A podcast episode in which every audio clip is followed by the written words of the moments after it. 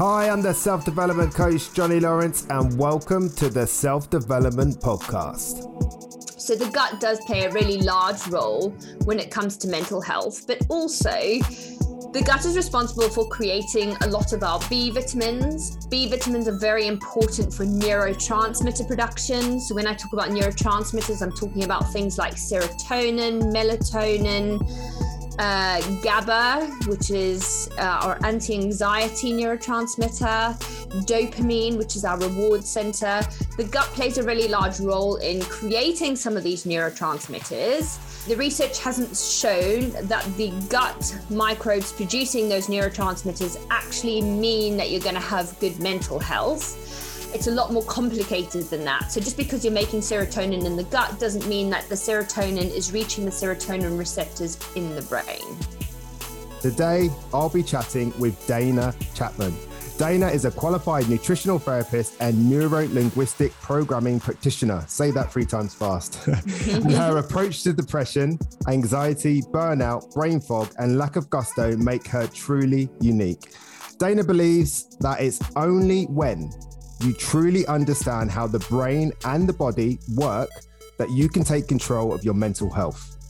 Her aim is to empower people by providing an understanding of how your brain and your body actually work and get the answers to why you're feeling low, anxious, and withdrawn, and why you have no energy. It's at this point that she can help with overcoming these feelings using food, movement, sleep, stress management, supplementation, and much, much more. Dana's education and experience have proven that there's so much you can do to feel your very best and achieve a clearer mind, long lasting energy, and freedom from the cloud of depression and the choke of anxiety that is common in today's society. Now, I can't take credit for that beautifully worded last bit because I took that from your website. That freedom from the cloud of depression and the choke of anxiety. You are a poet, it seems. How are you today? How are you today, Dana? I'm really good, thank you. How are you, Johnny? I'm okay. Yeah, we're recording over a bank holiday. This is how committed we are. So I hope everybody really appreciates this. yeah. you know, what's it like where you are? How's the weather? Uh, much better than it has been. I was camping over the weekend, last weekend, and it was absolutely freezing. But today yeah. supposed to be about 21 degrees, so I'll take that any day. Oh, absolutely. Yeah. I mean, I, I live in Cornwall, and when when we bought the brochure to move to Cornwall, we were told it's always sunny. Mm. This, hmm. this, is not true. there, there are like there, there are two ways of being. You can either see a rain cloud or you have a rain cloud. it's like, it, it, it, sort of rains a lot, you know. But when you get a sunny day, it's paradise. It really is. But um, yes. I'm so grateful to, to, to have you on today. I mean, we, we had a brief conversation some weeks back, and I was blown away by some of the, the, the ways that you think about things and some of the research that you passed along to me. Um, mm. It's it's going to be a really I'm really excited about a conversation. Yeah, me too. I relish the opportunity to talk about this kind of stuff um, always. So thank you so much for having me on. Oh, no worries. I mean, um, if you're anything like me, you love geeking out over this stuff. I love it. you know, we, we can still geek out about it for ages. But I mean, for those that might not have come across you, can you tell people a bit about yourself and sort of your journey so far? Hmm. So, my name is Dana Chapman. As you said, I run a company called DC Nutrition, which I founded about a year ago. So, still fairly new into business, but I've been in the health and wellness space for about, my son's about to be five, and I started when he was one. So, for four years now, been in the health and wellness space. But I wasn't always a nutritional therapist. I was a consultant for one of the big four consulting firms. But my interest in health and nutrition really started when I was a chubby teenager. And I didn't want to lose weight in the traditional yo yo dieting way. So I just started reading health magazines and articles about how to get healthy because I thought if I just get healthy, then surely I'll feel better and maybe I'll lose a little bit of weight. But it wasn't, I mean, the weight loss was a side effect that I did experience, but what intrigued me more was that I could eat foods that were high in B vitamins and that would give me energy. And that was really important for me at the time because I was playing hockey six days a week. And then I would get ill and I'd be like, okay, so what foods can I eat to try and make myself feel better or heal myself a bit quicker. And then I read that vitamin C and zinc rich foods can help all of that. So I suppose that's where my interest in nutrition started. But it was only when I moved back to the UK in about 2013 and I met a nutritional therapist and she told me what she did. And I was like, that's my absolute dream job. I found out that I could study it part time because I was working um, so I needed to do it part time. I couldn't put myself through another four year college or university degree. So I literally got hold of the college and started studying in 2014. I had to do A level biology and chemistry before I could enter into the degree because it's a science degree. And I had done accounting and finance and all of that in my first degree. So it took me a while to get qualified. So I started studying in 2014 and finally finished last year, June, with my final qualification, which is the NLP, the Neuro Linguistic Programming course.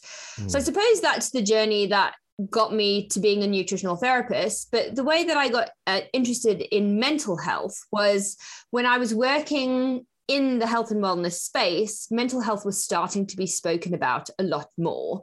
Mm. And it was wonderful because people's um, interest and it was being brought to the forefront of people's minds that we should be thinking about mental health a lot more.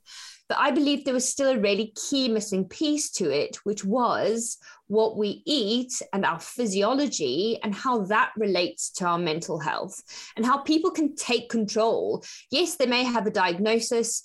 Um, and they may be put on medication, but what if they don't want to go on that medication? Or what if that medication isn't working? I mean, the hmm. rates of um, depression and anxiety, the rates of people actually being in remission by taking medication is about 50%, which is hmm. really, really low. Yeah. So it really was an area that I thought that we could empower people. I got excited about it because organizations were talking about it a lot more. And this is really a way to empower people, to empower organizations on how you can really take control of your own mental health and heal yourself from it. So, that um, sort of in a nutshell is why I've got to where I am today. I mean, a big part of what you do. I mean, I, first of all, I love I love the term nutritional therapist. I, I, I wasn't sure if I'd heard that before. Um, you know, because I've heard of nutritionists and I've heard of therapists, but mm. I I love that combination and I love what it potentially represents. You know that that things can improve. Let's not say yeah. fix or better, but let things can improve through your diet, yeah. through sleep, yeah. through the basics. You know, I, as a person who used to be a fitness instructor, it it was always really striking to me that when anyone came to me with any health concerns or weight loss um, desires, mm-hmm. that they really wasn't covering the basics most yeah. of the time. They they wasn't yeah. sleeping very well. They yeah. wasn't they were obviously wasn't eating very well, and they just they wasn't moving. They you know they wasn't they wasn't doing the basic things, and it's not their fault. It's not like an accusation or judgment or anything. It's just making people realize that you know what you don't have to go to the shakes, you don't have to take the mm. sleeping meds. You you mm. can actually do this, but it might not be instant. But mm. in the mm. long term, it would be more of a long term, sustainable, permanent fix. So mm. what you're doing is fabulous, and um, it's it's really nice to see. And the NLP, I've always had a fascination with NLP. It's my uh, it's definitely on my wish list to do an NLP course at some point. Mm. So the two together, I'm I'm very envious. you, you must be very knowledgeable and all that stuff. I've got a question for you. Do you have a goal in life? Do you have that one thing that you want to achieve, but no matter how hard you try, there's always something that seems to stop you? I found myself sort of stuck in a rut, really. I've always wanted to write a book, but I've never done it. I just felt completely stuck in a hole and I didn't want to be in it, but I didn't know how to get out of it. For a long time, that was me too, until I figured out a way to finally overcome my limiting beliefs and not take no for an answer. And I want to teach you to do the same thing. That's why I've designed the Life Goal Discovery four day masterclass. I feel probably in a more positive place now than I felt in a, in a long, long time. It's genuinely changed my perspective on everything I do on a daily basis. I've done big things, I've done well. Four days of on demand coaching sessions from myself showing you how to fulfill your potential and get closer to your goals. Do you want to discover a path to that one thing that you always wanted to do? Stop what you're doing now and sign up for my masterclass by heading over to schoolofselfdevelopment.com. you talk a lot about gut health. Uh-huh. Um, and you have a real passion around it. I mean, the call that we had last time was predominantly about gut health, and I, and I do too. And I think a lot of people are starting to realize its importance. But Mm, what does gut health mean? Mm. And could you sort of talk a bit more about the science of it uh, um, for, and simplify it for people like me? Mm, you mean the science of it specifically around mental health? yeah, just sort of what is gut health? Um, because we Yeah. hear gut health all the time. Yeah. Um, and people, I don't know, are sure what that means exactly. I think they, that you know, well, yeah, they're not sure at all. I've, I've heard Yeah. some very wild explanations for what gut health is, but an explanation of what gut health is and, and, uh, you know, and, and what it does and all that sort of thing would be really helpful. Cool. So I'll try to keep it short and succinct because I think I've had hours and hours of lectures on gut health. But what's important to understand is gut health doesn't only mean the guts down there, what you can feel below your belly button. Gut health or the gut, the gastrointestinal tract, starts from the mouth and ends at the anus, right? So gut health means everything from here all the way down to the other end where we excrete our waste. And so I suppose gut health is ensuring that all of the processes along the way work sufficiently. And already in society, we're missing out on this part of gut health. And actually, there's a step before this part of gut health, which is actually looking and smelling, looking at and smelling your food. Mm. So, just by looking at and smelling your food starts the digestion process. It starts to tell the brain food is about to arrive, start producing stomach acid because your stomach doesn't produce acid all of the time. Otherwise, it would eat your stomach away. So, it only produces stomach acid when you eat food. So, smelling food, being aware that you're about to eat food is the first step of gut health. Uh, lots of people are eating at their desks. Lots of people are eating watching a device. Lots of people are eating whilst doing something else. And that takes away that first phase of digestion because you're not focused on actually eating your food. The second area where people really struggle with or could really help themselves is the second phase of digestion is actually chewing your food. Now, we're supposed to chew our food between 20 and 40 times each mouthful. And when I say that to people, I get that exact reaction is, oh my goodness.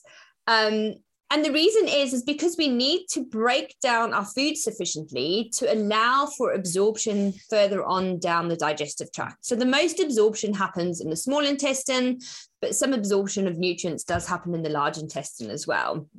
But for your small intestine to be able to digest that food sufficiently, we need to be chewing sufficiently to break it down and mix it with our saliva, which is there are digestive enzymes in the saliva. Um, and then food kind of goes down stomach, small intestine, large intestine. Uh, stress plays a really lo- large role in gut health. So, gut health I suppose to answer your question quickly, and then I can get into some specifics a little bit more. Gut health is all of the processes are happening sufficiently and effectively, which means not only do you not have gut symptoms like gas and bloating, but there are other symptoms of poor gut health like skin breakouts, poor skin health, brain fog, poor mental health are also signs that you've got poor gut health. Um, energy production, nutrient deficiencies or nutrient sufficiencies. Those are all of the things that kind of add up to gut health. So it's not just the absence of gas and bloating, it's do you feel energetic and well every day to continue on your path of whatever your day has got for you? And do you have clear skin? Do you are you do you are you able to think properly? Are you free of anxiety and depression? All of those things actually have a gut health gut health has a really large role to play in all of those. Yeah. then a lot of talk these days in gut health is a lot is around the gut microbiome. And that's because the gut microbiome has such a large role to play in our health so the gut microbiome is made up of 37 trillion bacterial cells. So we the bacterial cells in our gut actually outnumber our own human cells. So we are more bacteria than we are human. Wow. And it weighs about two kgs. So the gut microbiome is huge. But what we want is a real diverse and robust microbiome to be able to give all of the health benefits that we need. Um, I think that might be all I have to say on gut health for the I'm- moment. I mean, some of those symptoms there, I mean, that might well be every person I know. Like, you know, you know, so it just shows that, you know, I've, I've known people, you know, go to the doctor for things like that. You know, I don't have Yeah. any energy or just feel a bit low all the time, or I've got brain fog. And, and I think in society these days, we tend to write that off as normal. You know, Yeah. if you have that complaint to somebody else, they might say, "Oh yeah, I'm the same. I walk into Yeah. a room and forget." And it's like, actually, these these are these are all of these are just very small alarm bells going off, aren't they? They're, They are. they're, they're warning signals saying, "Hey, pay attention, pay attention. Something's happening." You know, and I think that Yeah. that in itself around mental health, gut health, and all sorts of health is Yeah. it, it is a detachment from what we are, who we are. You know, Yeah. like Yeah. The fact that we can't even you know we find it unreasonable that we might have to chew our food that many times it's just it, it, in itself is something to, to look at isn't it you know Yeah. Yeah. but, but i mean you know that's gut health but what is the relationship between a person's gut health and their mental health Mm. So this is really huge. We have what's called the gut brain axis. And the gut brain axis, the one of the main parts of the gut brain axis is the vagus nerve. So the vagus nerve attaches behind the optical, behind the eye, and it sort of wanders down through the throat, through the throat, um, down past a lot of organs. It's also called the wandering nerve because it wanders through so many places in the body and it attaches to the gut as well. Now, the vagus nerve uh, senses danger. So, when there's a threat, that vagus nerve activates and um, activates the stress response. Now, the vagus nerve also then attaches to the gut, like I said. So, that's one way that there's a gut brain axis, and um, that's almost brain to gut. Mm. But 90% of the signals actually go from gut to brain, not brain to gut. I suppose the easiest way to explain it is in utero, when we were being developed from an embryo, uh, our gut and our brain actually split from the same cell. So Ooh. it was the same cell originally, and the gut goes down and the brain goes up. And the connection between the two is that vagus nerve. So we have that connection between the gut and the brain. And like I said, 90% of the signals actually go from gut to brain, and only 10% go from brain to gut. wow So the gut, um, and there's been lots of research on the gut microbiome and how the gut microbiome can educate things like the immune system, but the gut microbiome can also educate the stress response. And the gut microbiome can then send that signal that all is well to the brain and that it doesn't need to activate or fire.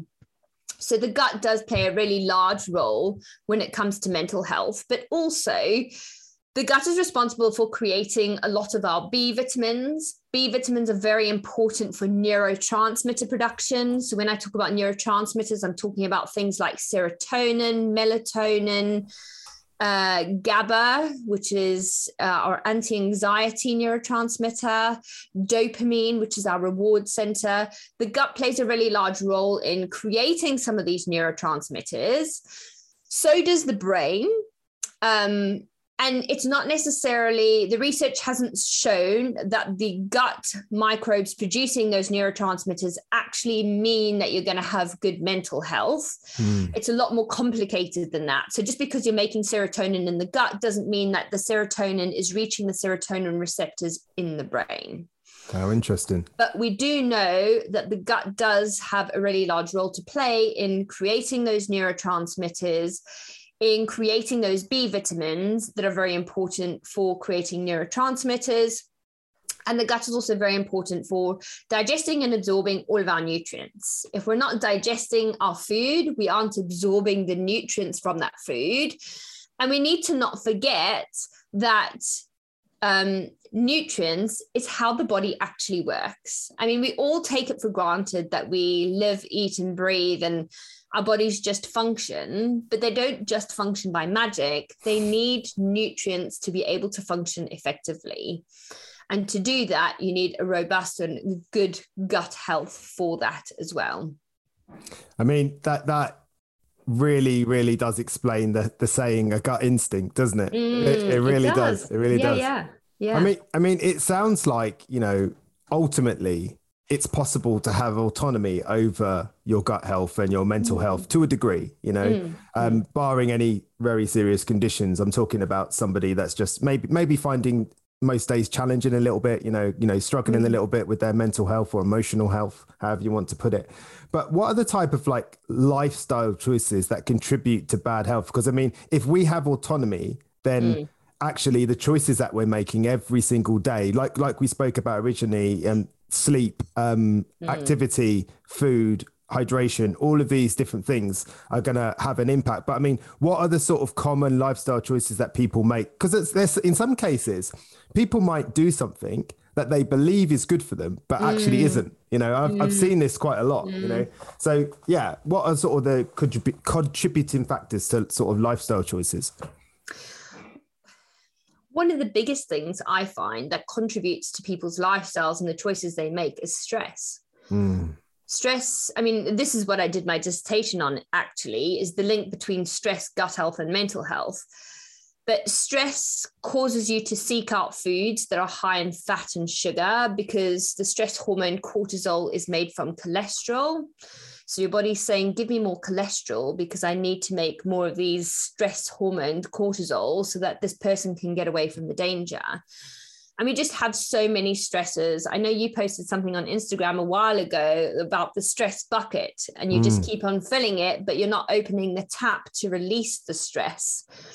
Um, and that's how people's lives are these days, aren't they? It's one stress after another, after another, after another. But what we're not doing is we're not building in those lifestyle elements to help reduce the stress load. So, I mean, stress has a direct impact on gut health. Stress has a direct impact on the gut microbiome, which I've already said is very important.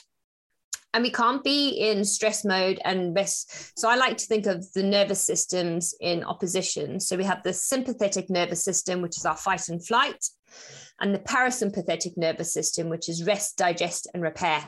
And you mm. can't be in both at the same time. You can only be in fight or flight, or you can be in rest, digest, and repair. And we're in fight or flight a lot, which means that we're not resting, we're not digesting, and we're not repairing. So our bodies are constantly, even though we might not feel the stress, our bodies are actually constantly in a state of stress because of not enough rest, because of the toxins that we eat, because of the toxins that we're in, um, exposed to in our environment. Um, I'm kind of digressing a bit here, I realize. No, no, no. I mean, a, a nice analogy that I like to use for that parasympathetic and sympathetic system is is it's like trying to push the brake and the accelerator in your car Yeah. at the same time. It's just like it's just it, you're, you're trying to do two things that are oppose each other in a sense, Yeah. aren't you? You Yeah. know. So yeah, I think that was very beautifully explained actually. So I mm. mean, what would you say is like a uh, it's put, pro- probably putting you on the spot, but what, what is a good definition of like stress? Because it's not always a big traumatic life event, is it? It's it can sometimes be the smaller things. Yes, and we mustn't we must also remember that there is stress and there is perceived stress, and the Yeah. body doesn't know the difference. Yeah. So if Very you have had if you've had some trauma and that you were exposed to that trauma again, that is still a perceived stress in the body. Your body doesn't doesn't actually know that you're not in a safe environment. Hmm. So it's about stress and perceived stress. And I've actually I've just written a blog on the effect of stress on gut health, and there's another one coming out on the effect of stress and nutrients. But the what I explain in that is that stress can come from many different angles. So it can be emotional, it can be financial, it can be things that are happening in your environment. But it can also be the things that we are exposed to. So, like I said, toxins is a stress on the body. Having imbalanced blood sugar levels is a stress on the body. So if your sugar levels are imbalanced, your blood sugar levels drop, your body thinks that you are in danger. It needs to ramp up those um, ramp up those blood sugar levels.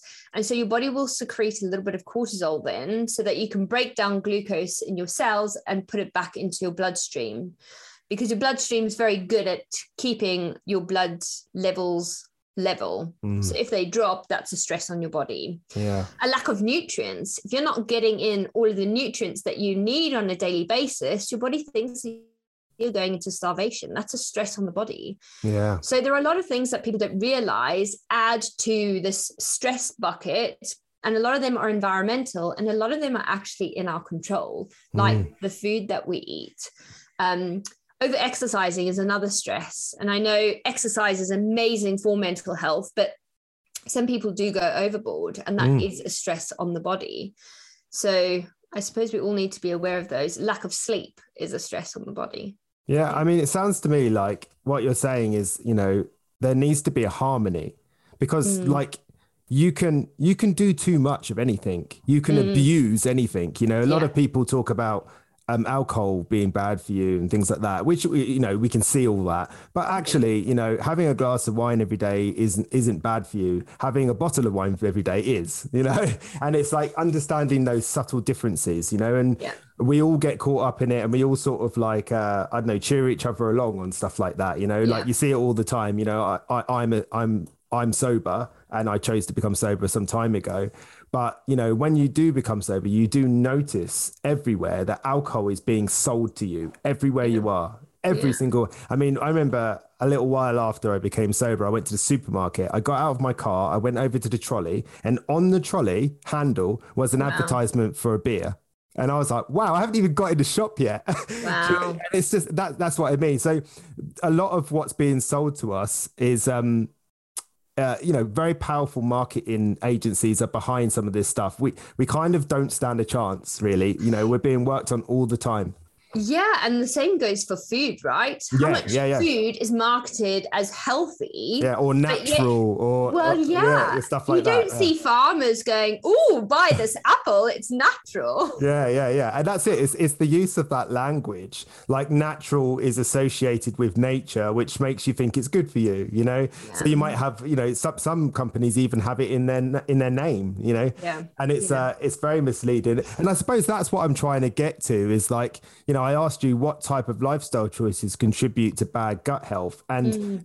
it, it's interesting to me that you you you you you sort of talked about the real basics, but Mm. even on that front, we kind of don't stand a chance because we're being Mm. sold all the time the idea that something is good for you when actually it isn't. Because Mm. who's got who's got the the time to Mm. research this stuff, you know, and that's why we have podcasts like this. So we can Yeah. have somebody like you who comes in who has done all the research and has done uh, all of the um, education and can and it can explain it to us so that we understand.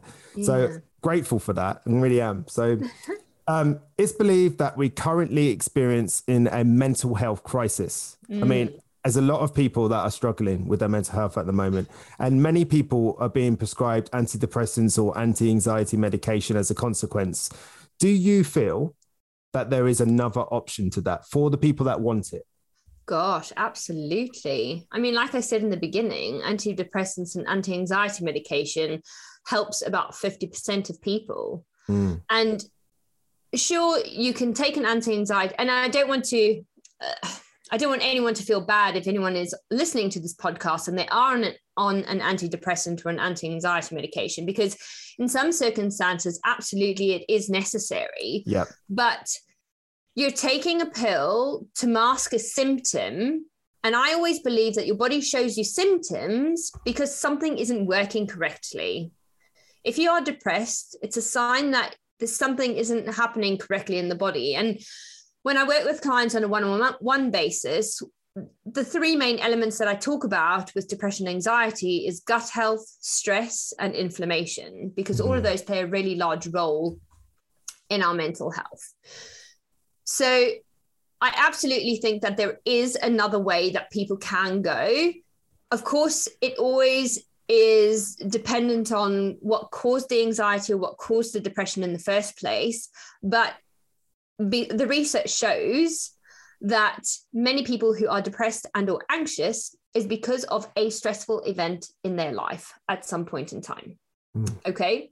So it's acknowledging what has caused that depression and or anxiety, but it's also then supporting your body to be able to work correctly so that it can produce the neurotransmitters that help us feel good mm. serotonin, dopamine, melatonin, uh, GABA. So, all of those are important. Um, and I this is one of the reasons why I wanted to do this podcast is to empower people that they can take control of their own mental health. They don't need to take a pill or they may need to take a pill, mm. but the decision may then be theirs. Yeah. But don't you want to sort out the root cause of your depression and or anxiety rather than let's take a pill and hope in a year or two's time I can stop taking the pill or am I going to take the pill for the rest of my life? Mm. I mean, some people do want uh, to take that option. I was going to say something different, but I think that's a bit harsh. Some people do want to take that option, and that's fair enough. But like I said, only it will only help fifty percent of people. So yeah. the research is there that nutritional therapy is one of the safest. There are no side effects to a good diet. There are no side effects to stress management techniques there are no side effects to managing inflammation in the body. In fact, all of these things will probably not only prolong your life, but prolong the um, improve the quality of your life as well. Yeah, I, I mean, I, I loved that you started with with um, you know the, the, caveat of you know some people do need to take antidepressants or or it is the right decision. Mm. I mean, in, in general, I think the general consensus is that an antidepressant is a bit like a crutch when you've mm. broken your leg. It's there mm. to support you while while you're while you're vulnerable. You know, yeah. Yeah. Um, but I do, you know, I, I I tend to concur with you in the sense of that, you know, ultimately, until you sort of address that underlying issue, mm. then you are always going to be dependent on tablets. And mm. the mm. risk there is when you run out, the come down and uh, and the situation that happens between the time that you've you've stopped taking your medication to when you next go back on i've witnessed that and it's horrendous yeah, yeah. it's really really hard somebody yeah. feel, can feel like they are li- literally going mad you yeah. know because all of their hormones are all kicked out of sync they've got this drug that was in their system that's not in there anymore yeah. and, and and it's you know you can always get hold of some good food you, you yeah. can't always get hold of these medications and and that's the problem and and uh, you know some people do need to take them because they've yeah. got deep rooted, very serious, very necessary issues. So, so they are not necessary. They they, they need to take that medication. Yeah. So we're not talking about those people. Um, mm. We're talking about the everyday person that is struggling. They've got a lot on. Maybe maybe they're a parent with with kids, um, and they've got a, their own business, or they work for someone that is stressful, and they're not getting enough time outside. They're not getting time mm. to eat their lunch right. They're not sleeping mm. very well because they've got lots of stress. All of mm. these things you do not have to put up with this. Mm. You do not have to put it's not normal. Don't let anybody no. tell you that this is normal. Everybody's going through this. That's not that's not true. You know, no. you don't have to put up with it. I mean, the three things you mentioned there was gut health, stress, and inflammation. You've explained gut health and stress, but mm. just for people, because inflammation very much is associated with, I don't know, you, you, you twist your ankle and it becomes inflamed, mm. but I'm sure that's mm. not what you mean in this case. So, what do you mean by inflammation? Yeah, inflammation is one of the things that is implicated. The research shows that people who are depressed have higher inflammatory markers in their blood. And one of the ways that inflammation affects mental health is it stops that serotonin in the brain from binding to the serotonin receptors. Mm. Now, I link all of the three together because inflammation is an immune response, and the gut, again, is responsible for 70% of our immunity.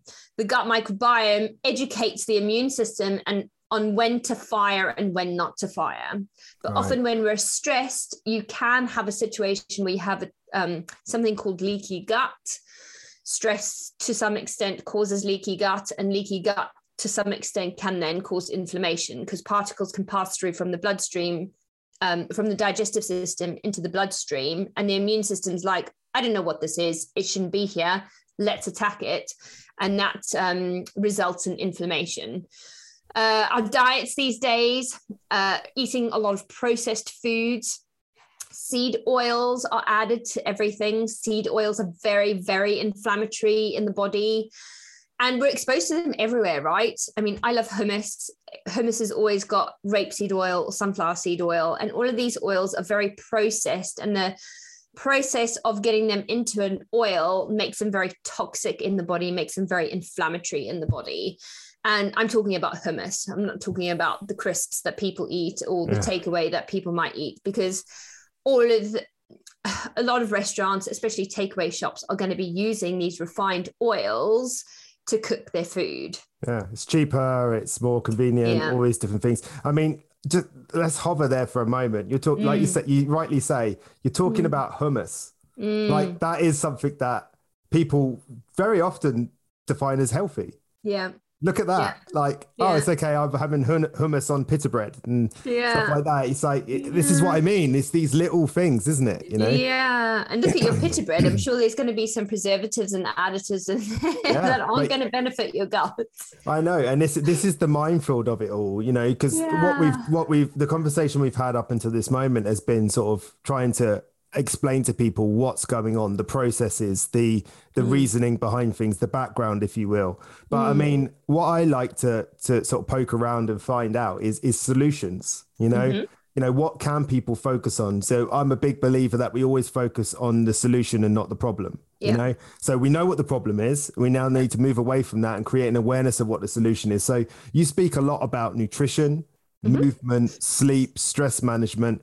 What actions can people take in these areas to mm-hmm. improve their mental health, gut health, and all those things? Yeah, amazing. So I stress management is definitely one of the key elements. So I always recommend to my clients doing something like deep breathing exercises, incorporate that into your day, 1 to 5 minutes. 5 minutes if you are suffering from depression and anxiety. 1 to 2 minutes is going to benefit anyone, right? So really getting into the body and help breath work also helps you get into the body and out of the mind. So i always say find something that works for you either and i recommend breathe in for four out for six or double the inhale to the exhale so in for four out for eight or box breathing in for four hold for four out for four hold for four. Mm. and you're looking at doing that for one to two minutes, two to three times a day. I like to recommend it around food or meal times because then you're priming your digestive system for digest- digestion. Breath work switches you out of sympathetic, switches you out of fight or flight, and puts you back into rest, digest, and repair. Right. So I always recommend breath work. I always recommend things like spending time in nature. Spending time in nature is free and available to everyone. Everyone Yeah. can find a green space or a brown space or something outside. And being outside in nature is has two benefits. One, it actually has been proven that it helps support a beneficial and robust gut microbiome. So you're increasing your gut diversity, you're supporting your gut health just by being in nature. And the second thing is, well, if you're doing it in the daytime, you're exposing yourself to daylight. Daylight helps set your circadian rhythm. It helps tell your body when is morning, when is evening. Exposing yourself to sunlight during the day, 15 to 20 minutes, has been proven to be supportive of mental health conditions. So, Mm. helps improve people's mental health if they are suffering from a condition but also it helps produce melatonin. And melatonin is our hormone that helps us fall asleep. So you will fall asleep quicker and you will have a better quality of sleep if you're exposing yourself to sunlight. Uh, the ideal time is midday, 15 to 20 minutes at midday. So that would be the second um, element. So the first element I said is breath work. The second element is spending time in nature. The third element is always going to be around diet. And a diet that supports the gut microbiome is a diet that is diverse in plant foods. Now, the organization that I belong to, which is called BANT, uh, they are the governing body for nutritional therapists. They recommend seven portions of fruit and vegetables a day, caveat, maximum two portions of fruit. So we need to be eating five portions of vegetables daily. Another recommendation is to eat all of the colors of the rainbow. Mm.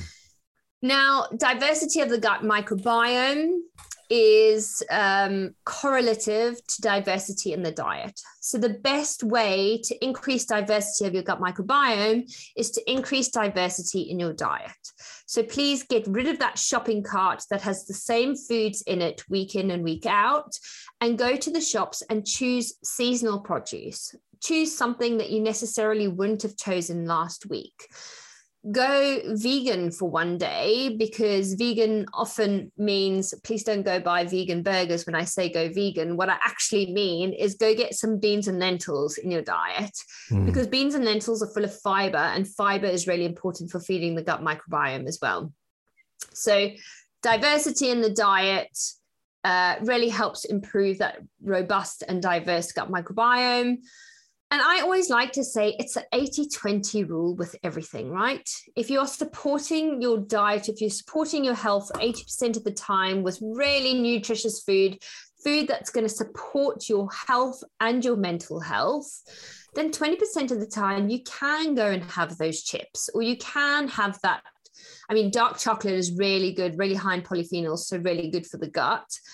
Um, so that can be included in the 80, but choose what you want for the 20%. If it's hmm. somebody's birthday, go and have a piece of birthday cake and enjoy it. Don't feel bad about it, but really focus on that 80% of the time eating food that has come from the earth. Yeah. Not that has come from somebody's marketed product in a box that most likely has the seed oils that we've spoken about today, which are really inflammatory.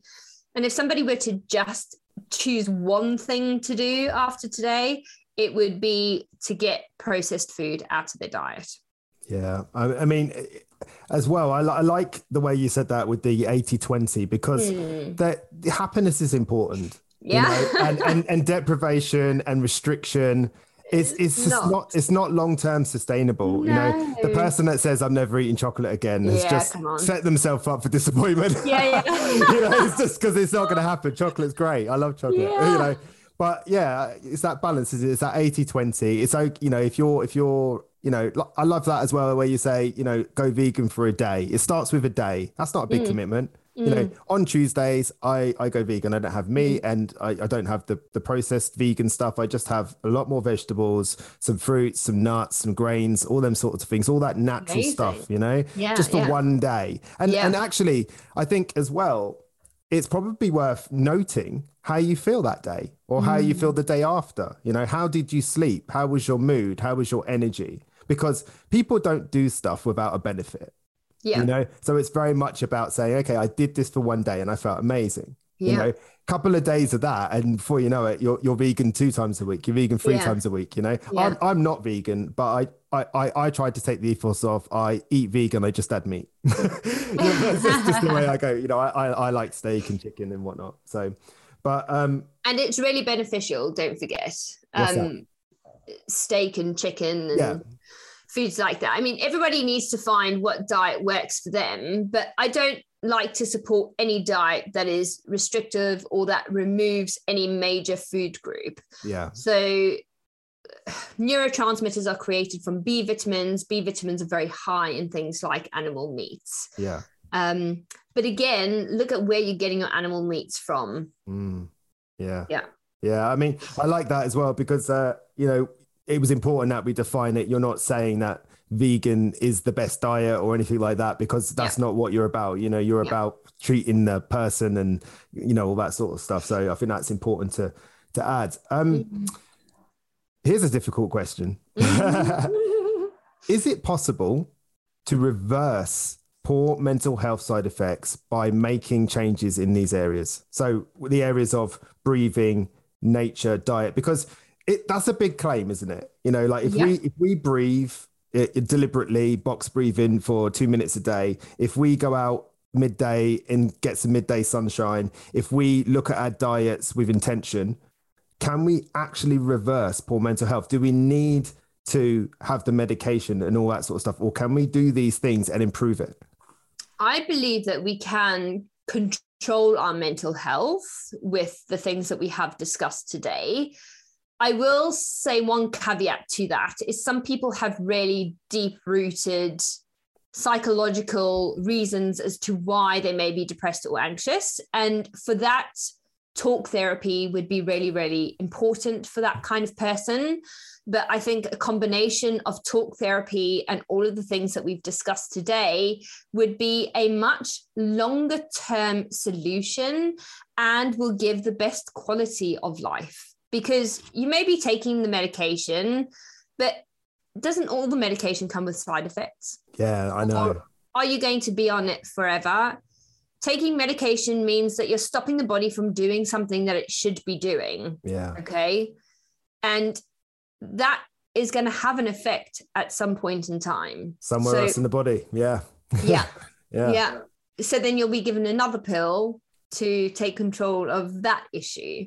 Yeah. So, yes, it is a big claim, but it is one that I stand by wholeheartedly. And it is through the research that I can say that as well. So, I'm not just saying that because that's what I believe, Mm. but I'm saying that because the research is showing that support in all of these areas shows that people can reverse their mental health conditions. That, that's an incredible thing. Um, and, and, and actually, to me, it makes sense. Hmm. You know, we, you know, the body is an incredible machine It and is. nature is there to support your body. Everything Yeah. we need is already there Yeah. in our bodies that we've we have processes that are there for everything. It's Yeah. the problem is sometimes we need to get out of the way of that process Yeah. and, and let it happen, you know? And as far as talking therapy goes, I mean, talking therapy isn't something where you go to somebody and they give you answers. It's Mm. about it's about finally releasing those thoughts and feelings that maybe you knew you had, maybe you didn't.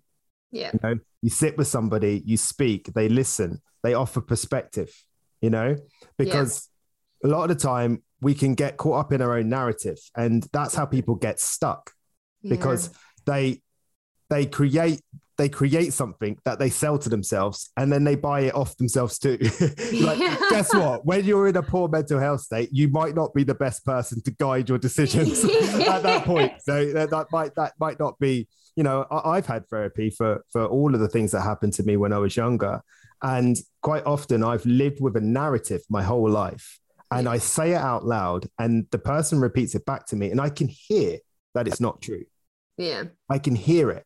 And when I hear that, I can't unhear it.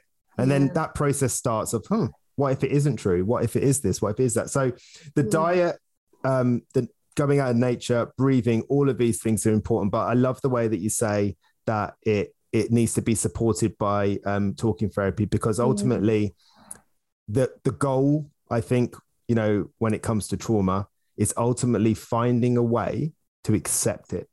Yeah. And that doesn't mean you forgive anybody. That doesn't mean that people get away with things or that you have to like it. It just means that whatever's happened to you that has caused this this mental health sort of problem, issue, challenge. Yeah. Um, you, there needs to be a way that you can accept that that happens, that Yeah. that happened to you, and Yeah. you can support that process by by you know. At the end of the day, I've been through traumatic events, and then I've, it's led to me not sleeping very well, which has led to me not eating very well, and all of these things is it's just worsening it all. You know, It's a vicious cycle, isn't it it? is, and and you Yeah. can feel very trapped in it. So Yeah. doing these things and and yeah i get it breathing frustrating you know it, it's, it's hard to do it's like meditation you know like sat Yeah. down am i doing it right all these different things Yeah. yeah. going out in nature there might be a point if you're not if you're not used to it that you might feel a bit like eye rolling like oh this is ridiculous I'm, it's not doing anything and it won't day one it won't you know you might go oh that was nice you know but long term over time that exposure to to nature that breathing and obviously the diet you know Yeah. i think it's obvious you know when you eat things and you feel bloated or you feel rubbish afterwards or you feel sick even you know how many people eat stuff feel sick and just think it's normal you know? And, yes. and it, it's, it's and go not- back and have more. yeah and it's not it's not a judgment. We're not judging. We're not we're not holier than now it, it's it's there. This is information. Take it or leave it, It- Yeah. it's stuff that you know that works. You've seen it work i'm sure with your clients and i'm sure you use it on yourself. Mm. and um it's it's quite honestly like breathing and nature that's free right Mm. yeah it's not free food unfortunately although you could grow your own i you could. Yeah. You could. and then you know it's not covered in oils yeah. I mean, that's a good point though. What what successes have you witnessed in this area? So what examples have you got of of Mm. these things working? So, I mean, the clients that have come to me with depression and anxiety, it is working through a lot of elements. I do like to recommend certain testing for my clients to hmm. understand exactly what's going on in the gut microbiome. I have one lady in particular who did do stool testing, and we found out that there's certain bacteria in her gut that's very important for mental health. She was actually missing those microbes. Wow. So, helping her with supplementation, but also the same things time out in nature, stress management, uh, diet and lifestyle stuff as well. And she sent me an email a couple of weeks ago saying she doesn't actually know how to describe it other than saying contentment. That Oh. she finally, for the first time, and she doesn't know how long, has felt content with life and just happy and ready to carry on with things in the future. Oh, it's giving me goosebumps. Yeah. Love- that I must mean, have been so lovely to hear that. It really was. It really was. And I can't take all the credit because it's the clients that do all of the work themselves, right? I can Yeah. help guide them, I can help motivate them, but really it comes down to the individuals. Mm. Yeah, and and I think it's about understanding that this isn't a quick fix, and Yeah. it's not supposed to be. You Yeah. know, you you can take the the antidepressants in in the sort of short term if it, if it's going to Mhm. help you get through that really tough time. Yeah. But ultimately, it's what you do, how you set yourself up for the long term. I think Yeah. that's going to, Yeah. and it's about how wonderful is it that we can take responsibility Yeah. that we can take control, that we don't have to rely on anybody else, that we can actually make these decisions for ourselves. I mean, that's just that's that's scary for some people, but it's also wonderful. It's You know, empowering. I- Isn't I- it? yes, that's the right word, empowering. Yeah. Yeah. Yeah. You know, and it's about like training yourself to stop ignoring those warning signs and to start listening to your body. What is my body telling me right now? yeah. you know like I, I say it all the time like i've had clients female clients mostly if i'm honest and when i when i worked in uh, the fitness industry and they'd be standing there doing what i called like the two-year-old wee wee dance they're, they're like they need to go to the loo and i'm like why are you not going to the loo like they're like oh i'm just so used to holding it in i'm like no like go to the toilet and it, what i wonder is like you know if if you're if you're not listening to that very primal very normal urge what else are you ignoring you Yeah. know what else Yeah. are you ignoring so listening to your body and and just realizing all the time that it's not a quick fix it's a long-term solution Yeah. and and there's going to be days where you sack it off you know you just go you know what today i'm going to eat cake crack Yeah. on Yeah. eat cake it makes you happy good you yeah. know? yeah. Yeah. um so do you have any tools for people who might be going through challenging times sort of you know you, you mentioned um uh, stress management and things like that. So, are there any sort of like stress management tools specifically that you think would help people? I mean, it completely depends on where somebody is. When I say stress management, I like to incorporate meditation and yoga as well. But if you are in a stressful period, you're not going to be able to do things like meditation because your mind is saying, I'm in a stress response. I need to remain vigilant. There's no mm. ways I'm going to sit there and go, I'm "Ooh, not I'm closing my eyes. yeah, yeah, yeah. yeah, yeah. Um, so breathwork is always something that I recommend to clients. Another one uh, that I like to do is something called vagus nerve stimulation or vagus nerve activation, which is simply putting your head, um, resting your head in your hands and looking to the right. And you're holding that position until you feel a shift in the body. So, what you're looking for is something like a yawn or a sigh or a whew, I can feel myself drop into it. And then you shift over to the other side and you hold that position. And if you don't feel anything, then do it for a minute each side. But that helps educate the vagus nerve on when it should fire and when it should not fire. Hmm. Because if you've been in a chronic and constant um, stress cycle, the vagus nerve can get stuck on always on mode. And remember, I said earlier that vagus nerve senses danger or perceived danger and activates the stress response. So you want that vagus nerve to fire when it should, but to not fire when it shouldn't. Mm. And it, and an activity like that, the um, lateral eye stimulation, is one way that you can educate the vagus nerve on when to fire and when not to fire. I've never heard of that before. That's that's. Yeah. I'm quite excited about that. I'm so going to try that when I get off this. You do. yeah, that, that's that's brilliant. That's really nice. Because I I've heard a lot about the vagus nerve. Um, Yeah. And done a lot of reading around it and stuff. And it, you know, I think it it feels like it's becoming an important sort of buzz topic at the moment. Yes. Lots of people are talking about it. But the the problem with stuff like that is that when that starts happening, you start to get misinformation. Um, so it's nice it's nice to hear somebody who's uh, educated on this um, give a tool over like that. So thank you for that one. I, I will definitely put that in my toolbox. That's all right. Something to something to add to that is people often think, oh, so vagus nerve, let's do some vagus nerve ex- exercises. If you just add that one thing, I Mm. don't think it's going to do much.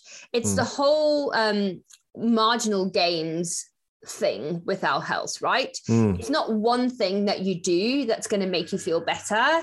It's the combination of all of the things that you learn and all of the things that you do that result in this feeling of health and well-being. So, yeah. you know, Yeah. cake's not going to throw you off the bandwagon, but if you're not eating a nutritious diet every day, you're not going to feel well, even if you are doing the movement and the eye exercises and the time out in nature and the everything else. If you're not fueling your body correctly, you're not going to feel well. And the Yeah. same is true for every other element.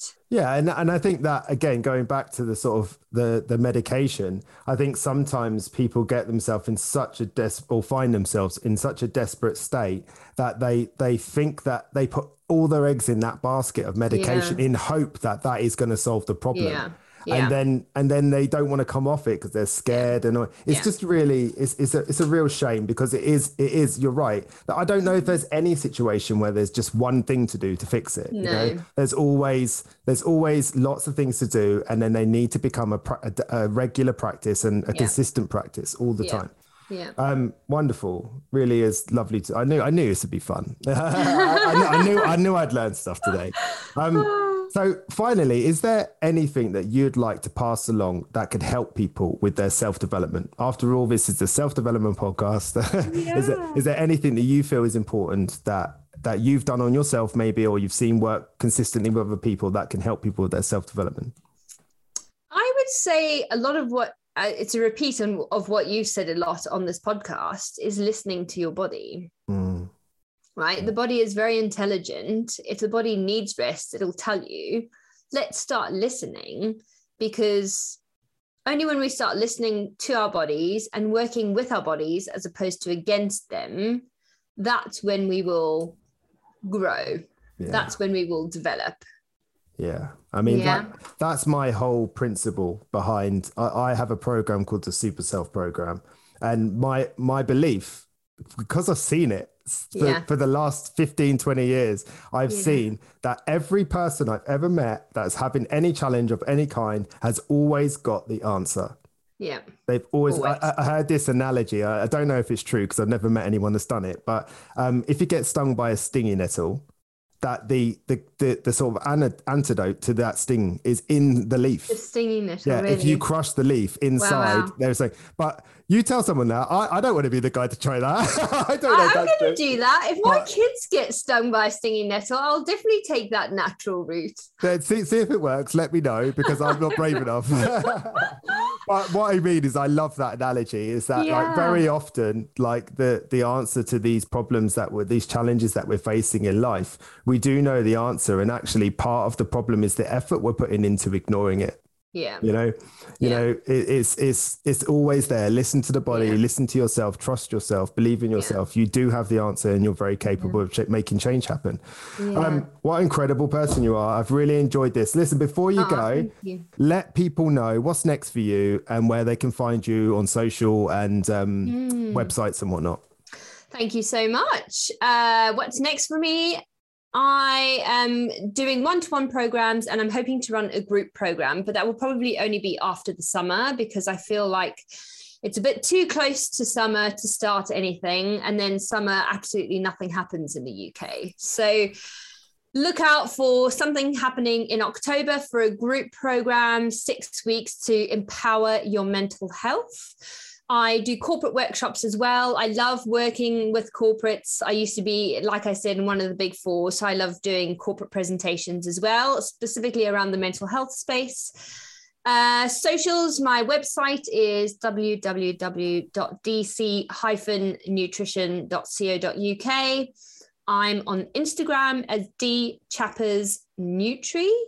Um, I'm on LinkedIn as Dana Chapman, and I love connecting with people wherever they are on whatever social media platform there is out there. Wonderful. Uh, I mean, I'll put all of those details in the show notes to make people make it easier for people to find you, um, you. because I think that what you're doing is very, very, very cool, and uh, it's, it's it's lovely to have that sort of nutrition therapist connection. I think it's very important, and um, I think that what you're doing is awesome. So thank you for coming on today. Thank you so much for the opportunity. I've loved talking to you. Take care.